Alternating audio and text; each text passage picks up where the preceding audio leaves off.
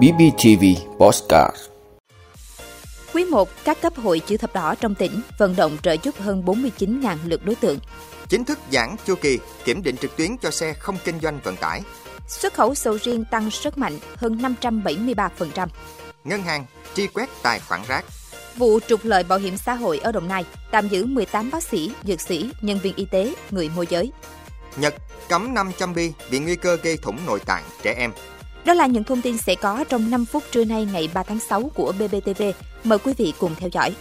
Thưa quý vị, trong quý 1 năm 2023, các cấp hội chữ thập đỏ toàn tỉnh Bình Phước đã vận động nguồn lực trợ giúp hơn 49.000 lượt đối tượng người nghèo, đồng bào dân tộc thiểu số, nạn nhân chất độc da cam, người già neo đơn, trẻ em nghèo, người lang thang cơ nhở, tổng trị giá hơn 56,5 tỷ đồng. Riêng tháng 5, tháng nhân đạo, tính đến ngày 25 tháng 5, Hội chữ thập đỏ tỉnh cùng Hội chữ thập đỏ 11 huyện thị xã thành phố và tương đương đã vận động chăm lo cho gần 17.078 đối tượng là cá nhân hộ gia đình khó khăn, trẻ em nghèo, khuyết tật và các đối tượng yếu thế khác với tổng giá trị quy tiền trên 7 tỷ đồng, vượt trên 1 tỷ đồng so với kế hoạch đề ra. Công tác nhân đạo ở tỉnh Bình Phước luôn được xác định là nhiệm vụ thường xuyên của mỗi cấp ủy, tổ chức đảng, cán bộ, đảng viên và cả hệ thống chính trị. Thông qua phong trào chữ thập đỏ, công tác nhân đạo, an sinh xã hội thực sự trở thành hành động nhân văn, được lan tỏa sâu rộng trong mọi tổ chức cá nhân và cả những người được thụ hưởng.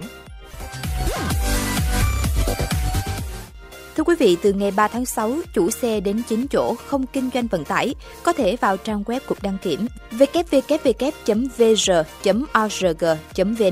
để tra cứu thông tin và in giấy xác nhận gia hạn chu kỳ kiểm định. Đó là giải pháp quan trọng được quy định trong thông tư số 08 do Bộ trưởng Bộ Giao thông Vận tải ban hành ngày 2 tháng 6, sửa đổi bổ sung một số điều của thông tư số 16 quy định về kiểm định an toàn kỹ thuật và bảo vệ môi trường phương tiện giao thông cơ giới đường bộ. Thông tư 08 có hiệu lực từ ngày 3 tháng 6. Thông tư quy định làm rõ một số điều về nội dung cấp giấy chứng nhận và tem kiểm định cho xe được miễn kiểm định lần đầu. Đồng thời, thông tư quy định về việc hệ thống phần mềm quản lý của cơ quan đăng kiểm tự động cấp giấy xác nhận thời hạn hiệu lực của giấy chứng nhận, tem kiểm định của các ô tô chở người đến 9 chỗ, không kinh doanh vận tải, có thời gian sản xuất đến 7 năm và thời gian sản xuất từ 13 đến 20 năm đã được cấp trước ngày 22 tháng 3 năm 2023, nhưng còn hiệu lực kể từ ngày 3 tháng 6 năm 2023.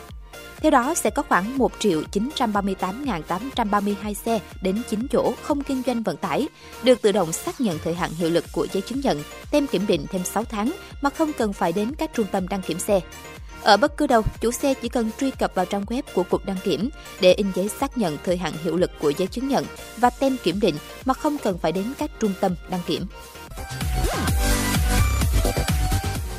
Thưa quý vị, theo số liệu của Cục xuất nhập khẩu Bộ Công Thương cho biết, chỉ trong 4 tháng đầu năm, chỉ giá xuất khẩu trái sầu riêng tăng rất mạnh, đạt 190,5 triệu đô la Mỹ, tăng 573,1% so với cùng kỳ năm 2022. Trong đó, Trung Quốc chiếm 84,3% tổng trị giá xuất khẩu. Lý giải cho sự tăng trưởng vũ bão ông Đặng Phúc Nguyên, Tổng thư ký Hiệp hội rau quả Việt Nam cho rằng sầu riêng Việt Nam có nhiều lợi thế. Đến nay đã có gần 60.000 tấn xuất khẩu chính ngạch sang Trung Quốc. Trong quý 1 năm 2023, Trung Quốc nhập khẩu sầu riêng Việt Nam đạt hơn 26 triệu đô la Mỹ. Về vùng trồng có 293 vùng trồng sầu riêng và 115 cơ sở đóng gói đã được phía Trung Quốc cấp mã số xuất khẩu chính thức. Trong khi nhiều mặt hàng nông sản có dấu hiệu sụt giảm xuất khẩu, riêng ngành hàng rau quả có tăng trưởng xuất khẩu khả quan, nhất là sầu riêng. Dự đoán cho năm 2023 về xuất khẩu trái cây vua này, ông Đặng Phúc Nguyên, Tổng thư ký Hiệp hội rau quả Việt Nam cho biết, năm trước Trung Quốc nhập khẩu hơn 820.000 tấn sầu riêng, năm nay xuất khẩu sầu riêng của Việt Nam có thể đạt con số 1 tỷ đô la Mỹ và lọt vào nhóm hàng nông sản xuất khẩu tỷ đô la Mỹ.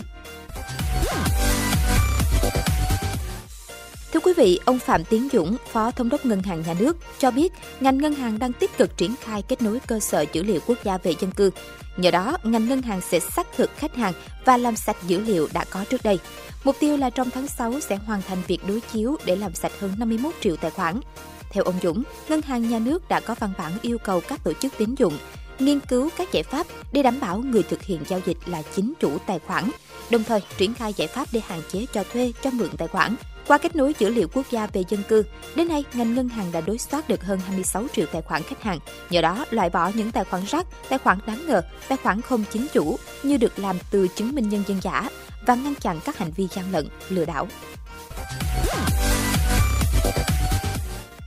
Thưa quý vị, cơ quan cảnh sát điều tra công an thành phố Biên Hòa Đồng Nai cho biết, đơn vị đã ra quyết định tạm giữ hình sự đối với 18 người để điều tra về hành vi làm giả con dấu tài liệu của cơ quan tổ chức. Theo đó, 18 người bị tạm giữ có 5 bác sĩ, trong đó có 3 bác sĩ là trưởng các phòng khám đa khoa gồm phòng khám Long Bình Tân, phòng khám Tân Long, và phòng khám Hiền Phước, hai bác sĩ là phó phòng khám đa khoa Tam Đức và bác sĩ chuyên khoa tại phòng khám đa khoa Mỹ Đức. 13 người còn lại là dược sĩ, nhân viên y tế và đối tượng chuyên môi giới để làm giả các loại giấy tờ liên quan. Trước đó vào sáng ngày 30 tháng 5, lực lượng công an đã đồng loạt khám xét các phòng khám, nhà ở của một số đối tượng tại các phường Tân Hiệp, Long Bình, Long Bình Tân, Trảng Dài, Bửu Hòa.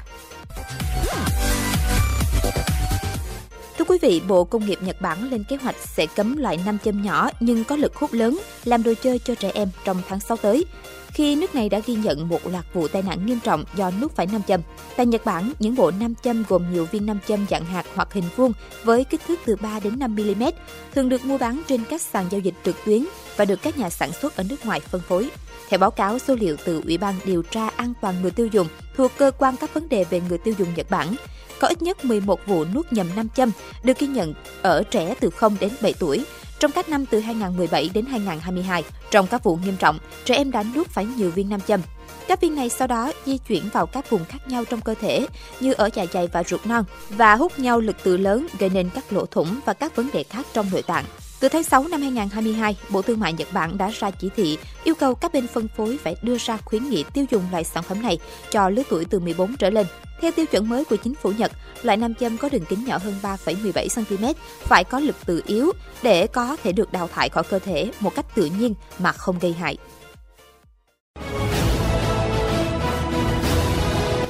Vị đã luôn ủng hộ các chương trình của Đài Phát thanh truyền hình và báo Bình Phước. Nếu có nhu cầu đăng thông tin quảng cáo ra vặt, quý khách hàng vui lòng liên hệ phòng dịch vụ quảng cáo phát hành số điện thoại 02713 887065.